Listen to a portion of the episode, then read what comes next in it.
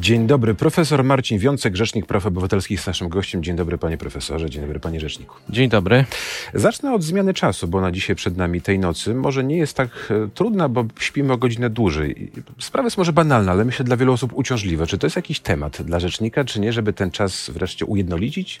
Były takie propozycje polityczne, ale stanęły w miejscu. Ja nie widzę tutaj bezpośredniego związku z wolnościami i prawami człowieka. W różnych krajach wygląda to różnie są odpowiednie przepisy prawa dotyczące tego zagadnienia i jest to wynikiem pewnej również decyzji politycznej. Mhm. A to jeszcze takie pytanie przychodzi mi do głowy, może też banalne, ale dla niektórych myślę bardzo groźne. Chodzi o smog. Na razie, jak słyszeliśmy, pogoda doskonała, ale ona się pewnie niedługo zmieni. Czy fakt, że wychodzimy rano z domu do pracy i mamy takie powietrze, które nas dusi, jest ograniczeniem praw obywatelskich, czy nie? To nie jest banalne pytanie, to jest bardzo ważna kwestia. Zanieczyszczenie powietrza jest źródłem bardzo wielu chorób, również śmierci.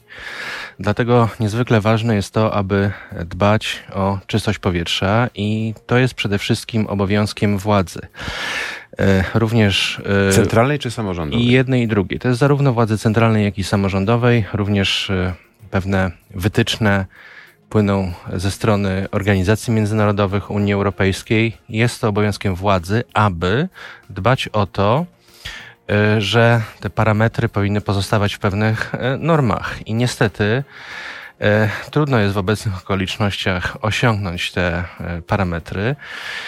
Zdarzają się postępowania sądowe, w których również od niedawna niektórzy zaczynają wygrywać procesy cywilne z władzą publiczną w związku z zaniedbaniami w tym zakresie. Jest to temat, który Rzecznik Praw Obywatelskich podejmuje. Zarówno ja, jak i moi poprzednicy staraliśmy się przypominać władzy o tym, że e, prawo do e, czystego środowiska, prawo do czystego powietrza to jest również prawo człowieka. Czyli teoretycznie ja, jako obywatel, mogę do Pana złożyć taką skargę na moje miasto, na moją dzielnicę, tak?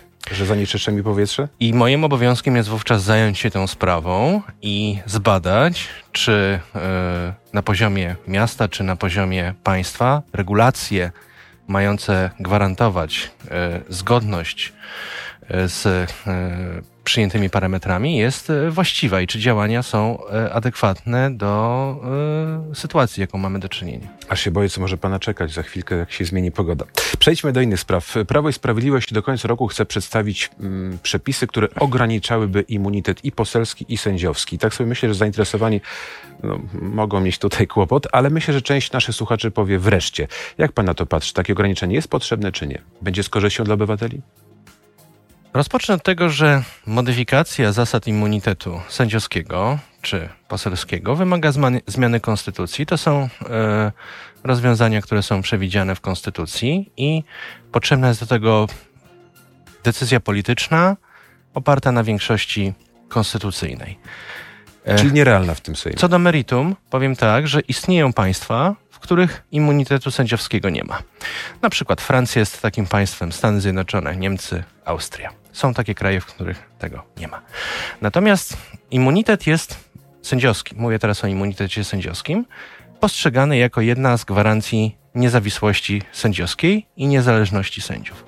Chodzi o to, aby uwolnić sędziego od możliwości ingerencji władzy wykonawczej, czyli prokuratury, w swobodę funkcjonowania jego urzędu, na przykład w związku z wydawanymi orzeczeniami. I ja mam taką konkluzję. E, o tym, aby dyskutować o zniesieniu immunitetu, równocześnie należałoby zastanowić się nad tym, czy e, nie wprowadzić do konstytucji pewnych gwarancji niezależności prokuratury. Ponieważ e, Zdarzają się w naszym kraju niestety przypadki, w których sędziowie są pociągani do odpowiedzialności karnej za treść wydawanych orzeczeń. To jest moim zdaniem niezgodne z zasadą niezawisłości sędziowskiej. Oczywiście poza pewnymi ekstremalnymi sytuacjami, ale takie moim zdaniem nie występują. A polityczny immunitet, bo on często jest chyba nadużywany i myślę, że dla wielu wyborców jest to rzecz, która ich bardzo no, obraża.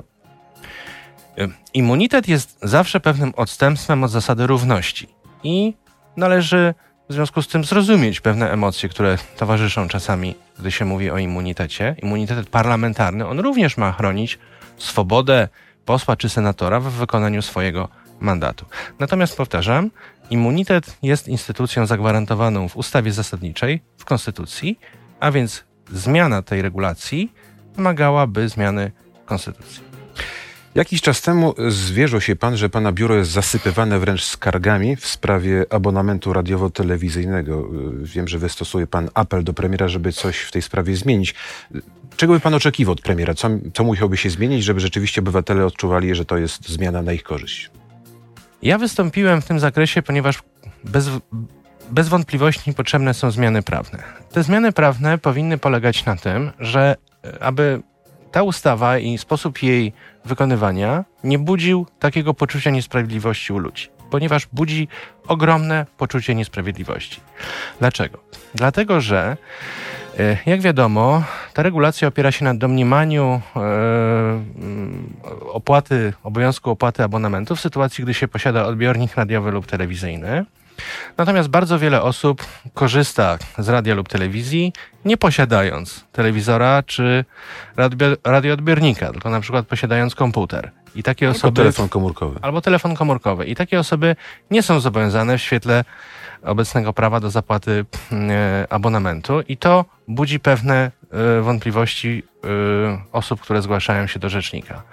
Poza tym, praktyka jest taka, że niestety bardzo często zdarzają się sytuacje, gdy abonament jest egzekwowany od ludzi, w sytuacji, gdy z punktu widzenia prawnego on się nie należy, bo na przykład ktoś jest zwolniony z obowiązku jego uiszczania. Jest bardzo duży katalog osób w ustawie o opłatach abonamentowych, E, mówiący o tym, kto jest zwolniony z tego abonamentu. Na przykład osoby, które ukończyły 75 rok życia, na przykład osoby ze znacznym stopniem niepełnosprawności. I zdarzają się sytuacje, gdy na skutek różnego rodzaju e, biurokratycznych e, omyłek wobec takich osób, często osób nieporadnych, osób z niepełnosprawnościami, osób schorowanych, osób ubogich, ten abonament jest egzekwowany. To jakich zmian, panie profesorze, oczekiwałby pan od rządu, czy, czy od tych, którzy tworzą prawo? Dokładnie, znaczy chodzi o zmiany normatywne, zmiany ustawodawcze, polegające na tym, że ten, e, te, tę ustawę trzeba uszczelnić w taki sposób, żeby ona nie budziła poczucia niesprawiedliwości i żeby system egzekwowania abonamentu był skuteczny. I to jest kwestia, która była podnoszona już od wielu, wielu lat. E, kilkanaście lat temu Rzecznik Praw Obywatelskich dr Janusz Kochanowski złożył nawet wniosek do Trybunału Konstytucyjnego w tej sprawie.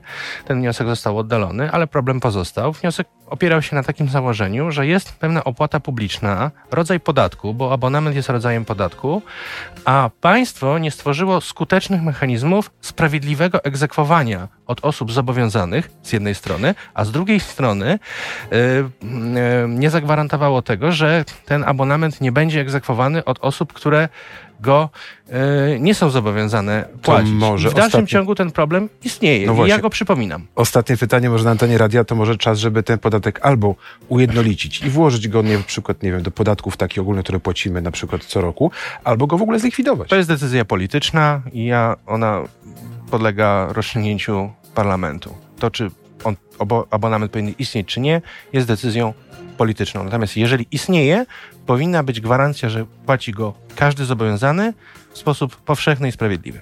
Profesor Marcin Wiącek, Rzecznik Praw Obywatelskich jest naszym gościem. Słuchaczom radia dziękujemy, kłaniamy się, ale przechodzimy do internetu na rmf24.pl i do radia RMF24.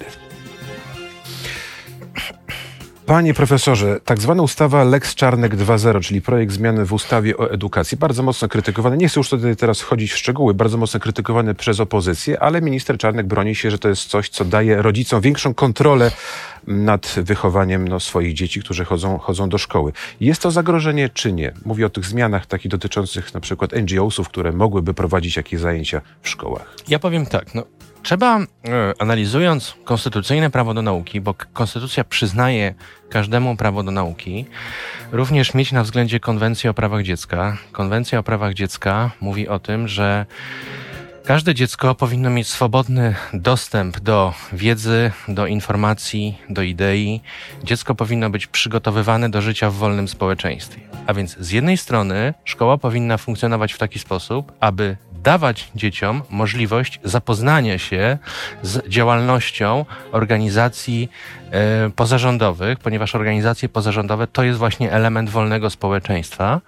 Natomiast z drugiej strony, zarówno konstytucja, jak i akty prawa międzynarodowego mówią wyraźnie o tym, że rodzice mają prawo do wychowania dzieci zgodnie z własnymi przekonaniami. I należy tutaj znaleźć pewien złoty środek.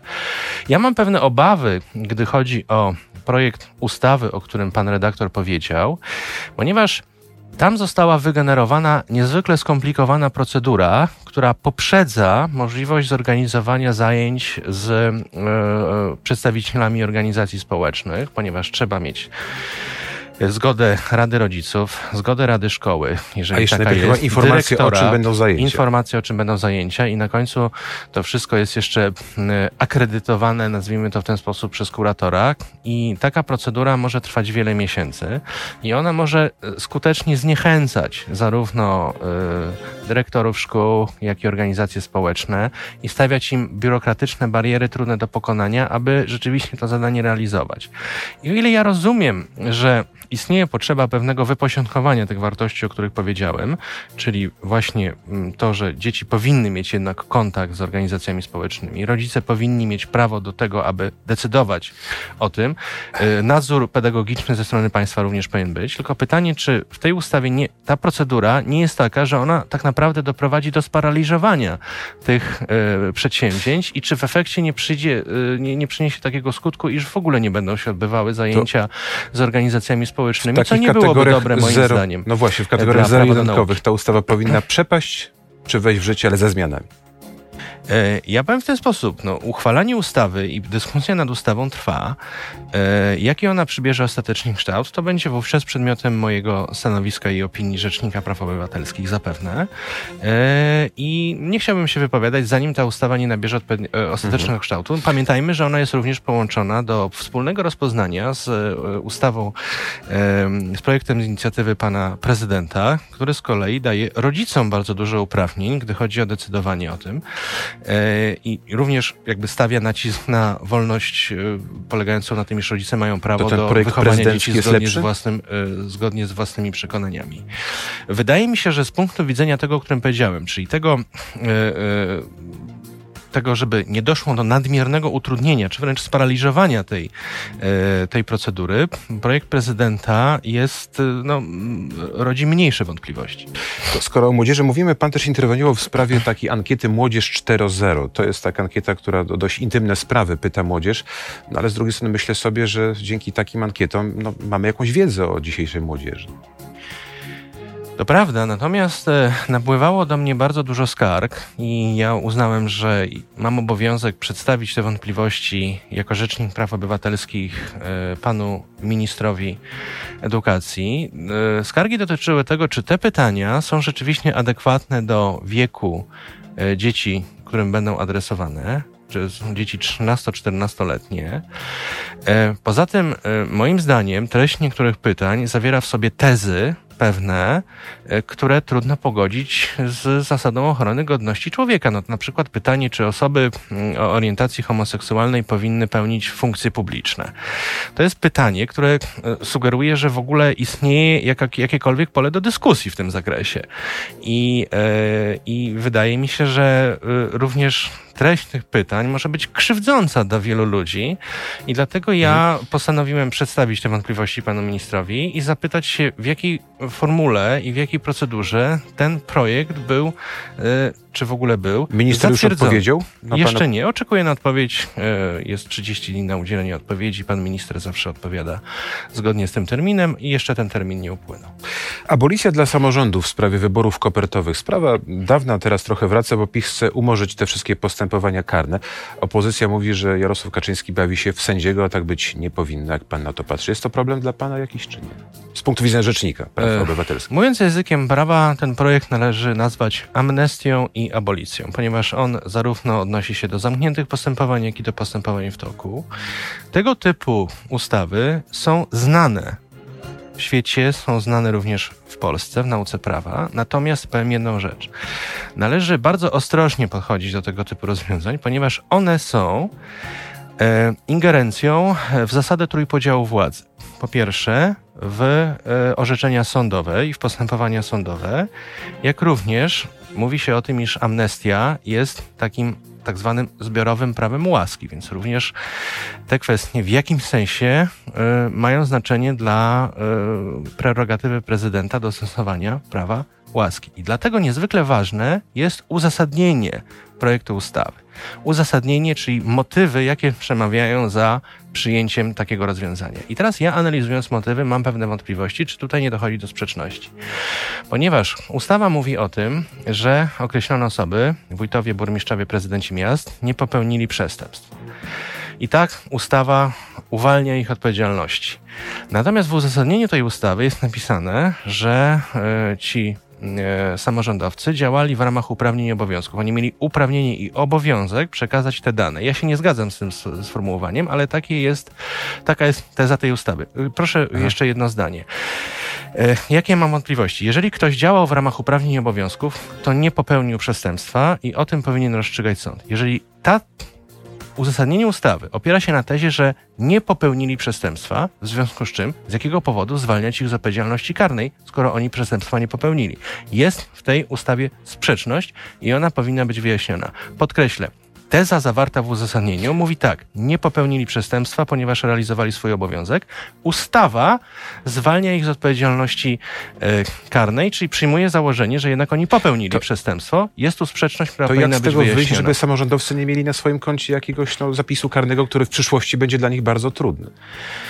E, ustawy amnestyjne, jak już powiedziałem, Oczywiście część znane. mogła nie przekazywać danych, tak? Ale niektórzy powiedzą, no musiliśmy, sytuacja nadzwyczajna, była prośba z góry, zrobiliśmy to. Dlatego co... myślę, że najlepszym sposobem rozwiązania tych wątpliwości i ich rozstrzygnięcia jest postępowanie sądowe. Jeżeli ktoś działał w ramach uprawnień i obowiązków, czyli miał obowiązek rzeczywiście bądź był uprawniony do dokonania określonego czynu, to on nie popełnia przestępstwa.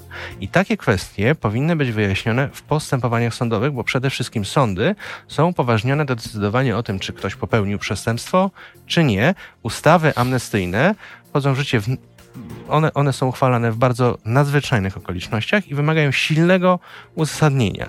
I ja już wypowiedziałem się na temat tego uzasadnienia. Uzasadnienie jest niestety niespójne z treścią tej ustawy. Panie profesorze, pan też pewnie to widzi. Mamy do czynienia z coraz większą brutalizacją języka politycznego. Nie chcę tu już przywoływać rano tych wszystkich opinii, znaczy nie tyle opinii, co, co wyzwisk, które padają w przestrzeni publicznej, ale jest to no, dość duża fala, powiedziałbym, hejtu, czy nawet dehumanizacji politycznego przeciwnika. Kto za to odpowiada? I czy pan jako Rzecznik Praw Obywatelskich może tutaj mógłby postawić jakąś tamę? Y, ja oczywiście zarówno ja, jak i moi poprzednicy bardzo dużo e, kierowaliśmy różnego rodzaju wystąpień do organów władzy związanych z mową nienawiści i związanych z tym, że e, walka z mową nienawiści i przepisy prawa, które umożliwiają walkę z mową nienawiści, są niewystarczające w tym zakresie. E, na przykład brakuje odpowiednich regulacji, które umożliwiałyby e, zwalczanie tego zjawiska w mediach społecznościowych. E, brakuje też wystarczających gwarancji w przepisach prawa karnego, aby mowa nienawiści była, znaczy, aby nie dochodziło do mowy nienawiści w oparciu o przesłanki dyskryminacyjne, takie jak orientacja seksualna, czy tożsamość płciowa, niepełnosprawność, czy ubóstwo. E, I mm, to jest rolą władzy, żeby zapewnić odpowiednio system gwarancji w tym mhm. zakresie. Ja mam e, kompetencje do reprezentowania obywateli względem władzy, więc e, nie jestem upoważniony do komentowania poszczególnych wypowiedzi padających w różnego rodzaju debatach. Natomiast podkreślam, państwo powinno gwarantować pewne instrumenty ochrony osób, które czują się dotknięte mową nienawiści jak również państwo powinno zapewnić system, aby minimalizować to zjawisko. Również bardzo ważna jest edukacja. Ja, e, to zaczęło się za, za czasów mojego poprzednika, za, moj, e, za mojej kadencji został opublikowany raport Rzecznika Praw Obywatelskich dotyczących edukacji w szkołach. W szkołach, naszym zdaniem, jest za mało, za mało się mówi o e, zakazie dyskryminacji dyskryminacji, za mało się mówi o e, tolerancji i za mało się pokazuje, że również, e, że szacunek powinien, e, e, szacunku godny jest każdy człowiek. Każdy człowiek należy, e, należy mu się szacunek, niezależnie od jego cech indywidualnych, niezależnie od jego narodowości, wyznania, orientacji seksualnej, e, niepełnosprawności czy wszelkich innych tego typu To wydaje się sprawą oczywistą, ale się tego szacunku odmawiają nawet politycy swoim politycznym konkurentom, bo ja nie mówię tej, tylko tej, tej fali nienawiści w sieci, tak, anonimowej często, ale tutaj padają różnego rodzaju określenia ze strony konkretnych osób biorących udział w polityce. Mogę wyrazić jedynie żal z tego powodu, że takie sytuacje mają miejsce. LGBT to też jest temat tych dzisiejszych takich chyba już przedwyborczych wieców. Jarosław Kaczyński bardzo często, e, niektórzy powiedzą śmieszkuje, ale też mówi o, to jest cytat dosłowny, o fali lewactwa, która nas zalewa.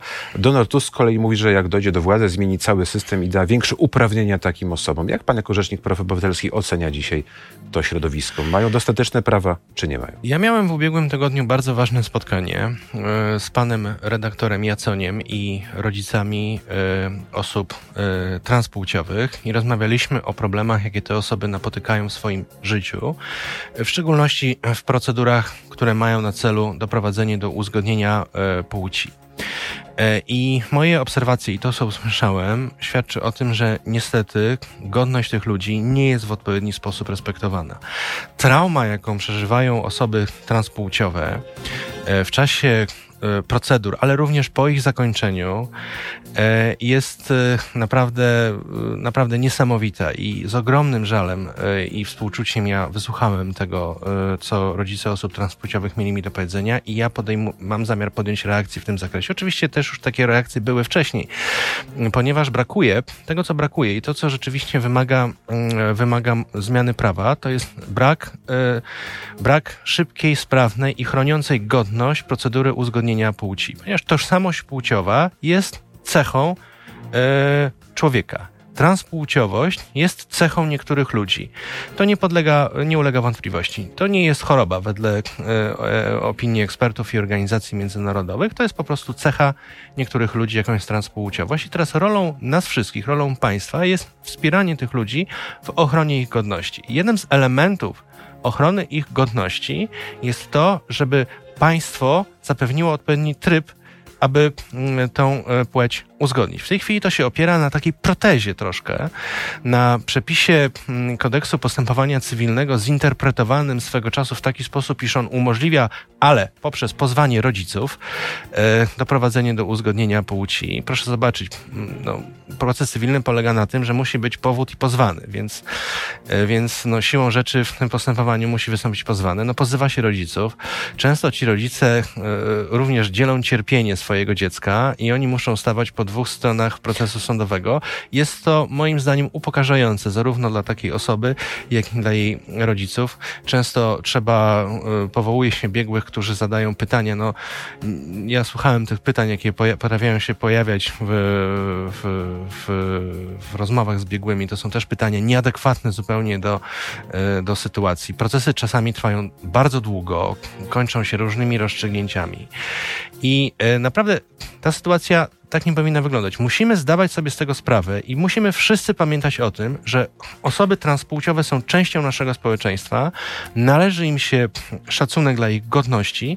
Jesteśmy jako społeczeństwo, jako państwo zobowiązani do tego, żeby zadbać o to, żeby tym ludziom się po prostu dobrze żyło w poczuciu szacunku dla siebie.